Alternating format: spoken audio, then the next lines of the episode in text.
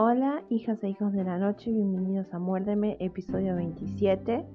Este es el cierre de temporada, así que eh, hasta enero del 2022 no hay episodio nuevo y quédense conectados para escuchar de qué se trata este último episodio.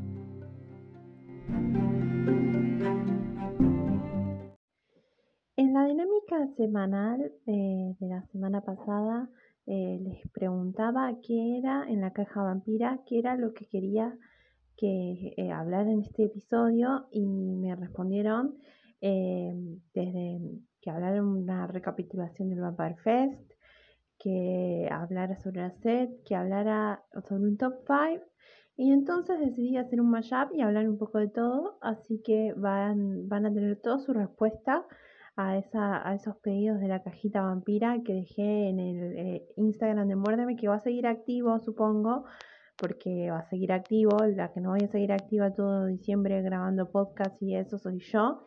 Pero aparte quiero tomarme el tiempo para hacer, adelantar unas lecturas vampiras que me tienen ahí mal de la cabeza y terminar de una vez con la trilogía de Deborah Harkness. Eh, Pueden creer que me faltan menos de 150 hojas y no puedo avanzar con el final de esa, de esa tercera novela. Es terrible. Así que quiero avanzar con eso y ya estar como más renovada en diciembre y empezar con, con el pie derecho, eh, el nuevo, la nueva temporada del podcast. Y nada, esta, esta temporada me pareció muy lindo hacer como un top 5, que fue lo que sugirieron, pero eh, como no sirvo para hacer top 5 contando, vamos a hacer eh, momentos que me gustaron de eh, de, este podcast, de, esta segunda temporada que no esperaba tener y que tuve. Así que ahí vamos. Bueno, sin dudas, el Vampire Fest fue como eh, mi mes hedonista de vampiros, en donde me atiborré de, de lecturas, de películas y de muchas series. Y muchas no entraron en el conteo porque si mal no recuerdan, eh, yo les conté que para la eh, insignia del film había elegido eh, Vampiros 2, Los Muertos, con John Bon Jovi y producida por John Carpenter, pero no fue la única película media vampira que vi y vi varias películas que podrían haber entrado en la consigna y que me hubieran gustado más, pero voy a nombrarlas, las vimos junto a Anto eh, fue una maratón nuestra de ver películas de vampiro, pese a que el tiempo no nos sobraba ni nada. Eh, le, entramos al Vampire Fest y estábamos en modo Vampire Fest, así que ese fue uno de, los programas favoritos del año porque esperé todo el año que fuera octubre para poder celebrar esa maratón loca de vampiros y ganarla, obviamente, y, que la gente participara y la gente se prendió. Eh, se prendieron dos o tres cuentas y me pone muy contenta porque no esperábamos nada, porque somos unas cuentas chiquitas de Instagram, somos eh, doblando punto páginas y a guion bajo y nada, no esperábamos eso. Las tres pelis que vimos fueron Alucarda, eh, Vampire Lesbos y em, yo me vi, ella me la recomendó mucho, ya la había visto el año pasado y yo me vi Vampire's Kiss con Nicolas Cage. Así que, ¿qué les puedo contar de las tres películas? Las dos primeras tienen mucha relación con Carmila, eh, sobre todo por el, lesbianismo y cómo aborda el tema de, lo sobrenatural entre la pareja lesbiana, pero es como que eh, Vampire Lesbos es eh, una coproducción eh, clase recontra B, lo mismo Alucarda, Alucarda es mexicana, pero hablan en, está doblada, no sé si en, no sé en qué idioma está doblada, porque es una coproducción, no sé si también con Alemania, y creo que la eh, Vampire Lejos es una coproducción alemana y española. Eh, la verdad es que las historias eh, no son parecidas. Eh, Alucarda tiene un vuelo que es como, como con Carrie, comparable el vuelo que tiene Alucarda, pero también tiene mucho del cine explotación eh, de los 70, así que no se parece en nada a ninguna producción mexicana que haya visto de la época, sino que como que imita a las europeas y a las americanas, así que mm, estén preparados para mucha bizarreada. Eh, tiene mucho de la Hammer también, tiene mucho simbolismo Está muy cuidada, aunque es muy de muy bajo presupuesto. Y ambas son cortas, Vampire Lesbos y Alucarda, eh, lo cual es en un ratito tras las eh, nada. La verdad es que terminan, termina mal, o sea, es como que sigue siendo como que se, se critica eh, lo queer en, en, en, las relaciones y todas terminan trágicas, así que en ese, en ese aspecto, o sea, son de su época, como que son de la época. Pero eh, nada, eh, muy interesante Lucarda, eh, menos interesante Van Lesbos, no, tiene, no tiene demasiado argumento. pero ahora vamos con la cereza del postre, de Cherry on Top, que es Vampire Kiss, que la verdad no esperaba que fuera, mira, Miren, yo veía los memes de esa película, pero es como que no, no había visto el tráiler, no sabía de qué se trataba y cuando la vi fue como, no sabía si reírme o sufrir por cómo es el personaje Nicolas Cage en esa película y no sé si conocen la trama, pero es un hombre que cree que está siendo vampirizado por su ex eh, vengativa pero está todo en su cabeza y es, es, muy triste el argumento en realidad porque cuando te das cuenta que está todo en su cabeza que como que está enloqueciendo, es como muy triste. Pero es como otro giro a las historias de vampiros en donde em, eh, lo sobrenatural está puesto para como una sintomatología de algo físico real eh, que puede ser completamente irracional eh, no, no, me refiero a que sea racional lo que le pasa porque él está re loco todo el tiempo, es como el meme, pero da, es muy buena, muy interesante. Es recontra clase B también, tiene unos momentos cringe, pero la verdad es que te enganchas a verla y me re divirtió, así que nada.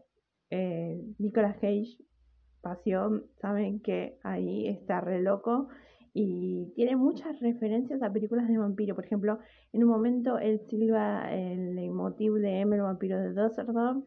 Después tiene muchas citas a, a Nosferatus, la eh, película de cine mudo de Murnau, no la película de Herzog.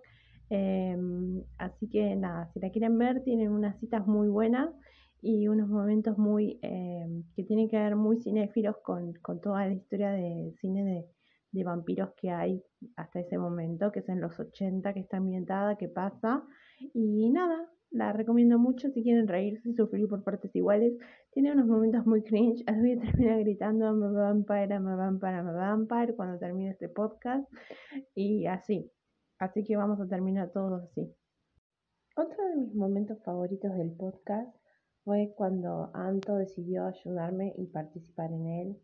Eh, creo que eh, su programa de los cuentos de vampiros, para el que investigó un montón, me acuerdo que su Vampire Fest había sido sobre cuentos de vampiros, el primero, eh, es uno de los más escuchados de la segunda temporada y cuando decidimos hacer el de comedias de vampiros, de comedias en general, comedias supernaturales, y el de Sparrow Hill Road de, de Gina Maguire, eh, la verdad es que nos re divertimos, nos reenganchamos y quedó un episodio re largo, re lindo y fue uno de mis favoritos.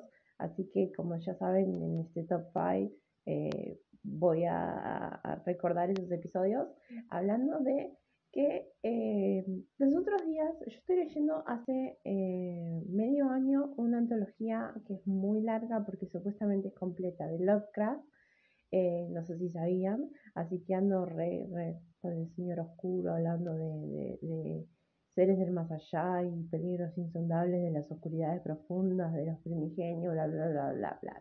Ustedes saben cómo escribe eh, Lovecraft y si no tienen el placer de, haber leído nada de Lovecraft, pero lo escucharon nombrar muchas veces por gente muy fanática de él, eh, se van a encontrar con que tiene una prosa muy florida y todos sus, sus seres rondan por lo fantástico y lo primigenio, lo, lo, el esoterismo que te lleva al terror cósmico.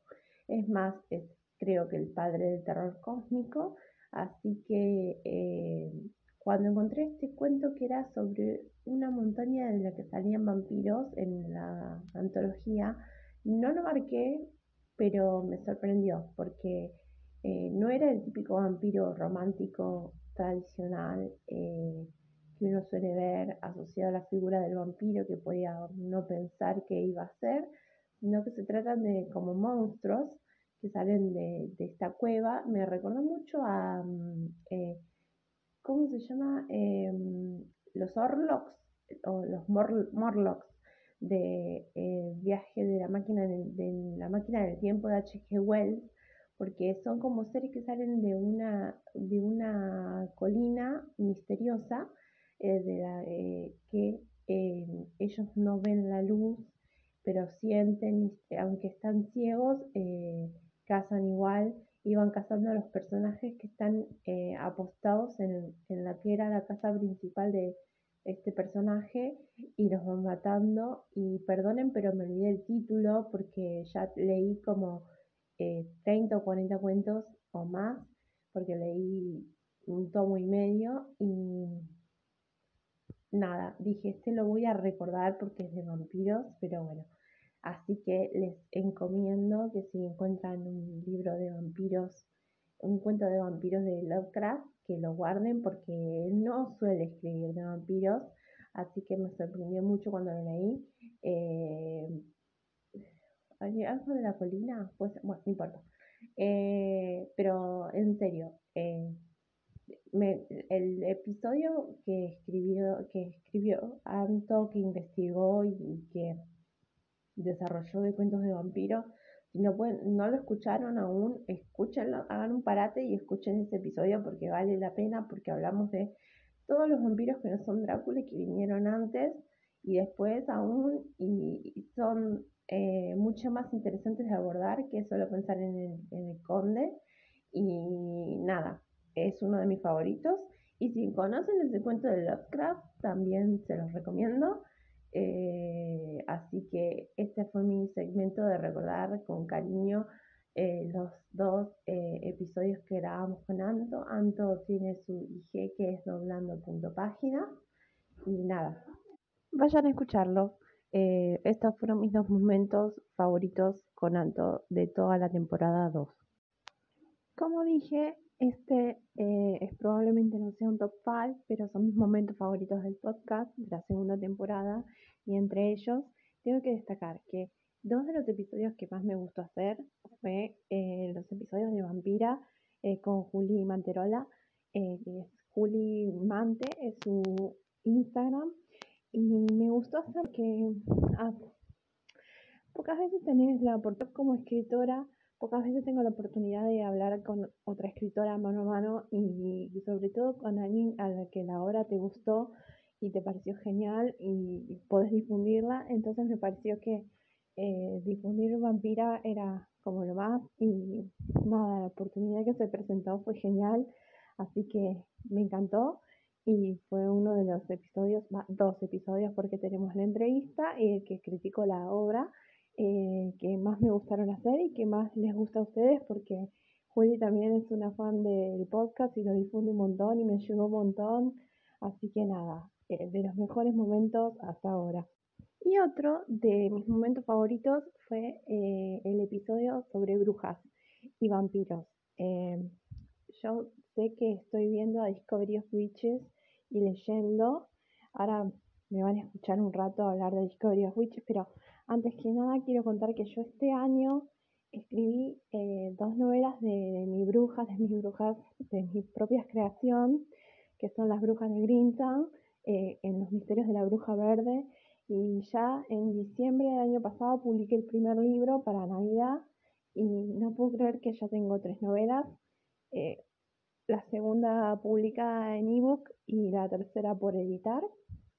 Y nada, hacer ese episodio hablando de brujas que me gustaron y de historias de brujas con vampiros que me gustaron, me encantó porque eh, algo que me gusta mucho, aparte de, los vampiros, las brujas y sobre todo la brujería como prácticas paganas eh, que te acercan a la naturaleza y el uso de, elementos naturales para hacer el bien. Así que nada, van a seguir escuchando más de mi bruja verde. pero es como que, hacer ese episodio fue como que es la primera vez que me planté a defender algo que había hecho yo y que era mío y nada, me costó mucho porque primero dije, no, porque la gente me va a criticar y yo dije, ¿qué importa que diga la gente? Lo que importa es que uno crea lo que hace y lo defienda. Creo que es cuando el arte es lo mejor de uno. Uno puede, cuando uno puede defender lo que hace porque le gusta y porque le mete amor, creo que es lo más lindo. Así que me gustó mucho hacer ese episodio y hablar de él sí un poco. Eh, y si no se enteraron, se enteran ahora que eh, escribo novelas de misterio cozy. a mí me pasó algo muy gracioso. Eh, alguien me dijo, escúchame, cozy no quiere decir que hablan de sadomasoquismo y de, y de, y de asado y masoquismo. Y yo me quedé como, todo lo contrario, los cozy somos los, eh, el lado happy de, los crímenes, ¿viste? Somos como, eh, no sé, somos como los Scooby-Doo de los misterios, así que del lado feliz de, los misterios no tiene nada de sadomasoquismo, pero me dio mucha risa. Capaz de linkear por el tema de que eh, lo coaching incluye mucho romance, pero es como, a veces incluye romance, si uno quiere, pero generalmente hay algo por ahí revoloteando y no sé, se pegaron que era para ese lado, pero no, eso no es acogedor. Va, no sé, cada uno eh, elige si, si se ha dado masoquismo, te parece acogedor, allá vos. pero no es como la esencia acogedora a la que apela eh, el género cozy, pero me dio mucha gracia. Capaz, viste, eh, tu casa es como la de locos Adams y vos te parece acogedor, así que no, hay nada con eso. Eh, que yo sepa, creo que no le metí nada de sadomasoquismo a la bruja verde, aún. pero bueno, lo que me gusta de Cozy, como vuelvo a repetirlo, aunque sea un, aunque sea un podcast de vampiro, lo que me gusta del Cozy es que habla como de la doble moral de las personas, de que todos son buenos hasta que al final le ves la hilacha y resulta que no eran todos tan buenos y que hay un asesino en medio de la comunidad. Así que eso es lo que me gusta del Cozy, generalmente. Algún día voy a hacer un episodio hablando de Cozy y, y, más a fondo. Así que esos fueron por ahora mis, mis momentos favoritos de podcast revisitados. Ahora vamos a hablar de uno no tan favorito. Bueno, ahora estamos en la tarea difícil de los momentos no tan favoritos de podcast y creo que uno de los momentos que no fue tan favorito de mi podcast fue que me puse la tarea de terminar la trilogía Discovery of Witches y la terminé hace instantes. O sea, eh, no sé si les puedo bajar líneas sobre el libro 3 aún porque lo estoy procesando. Eh, es como que esperaba más. Y eso medio me decepcionó. Eh, esperaba mucho más. Y cuando volví a leer el libro 1 tuve problemas porque los personajes me resultaban odiosos, eh, me resultó un controlador de mierda. Y fue uno de los peores momentos de, de vuelta del libro 1, así que nada, encima lo peor de todo es que estaba tan emocionada y tenía tanta confianza esa trilogía porque ya había leído y me había encantado. Sé que tenía un pedo atómico cuando lo leí la primera vez. Eh, el libro 1 que me compré eh, los tres eh, de la trilogía y bueno, dos en una edición y uno en otra.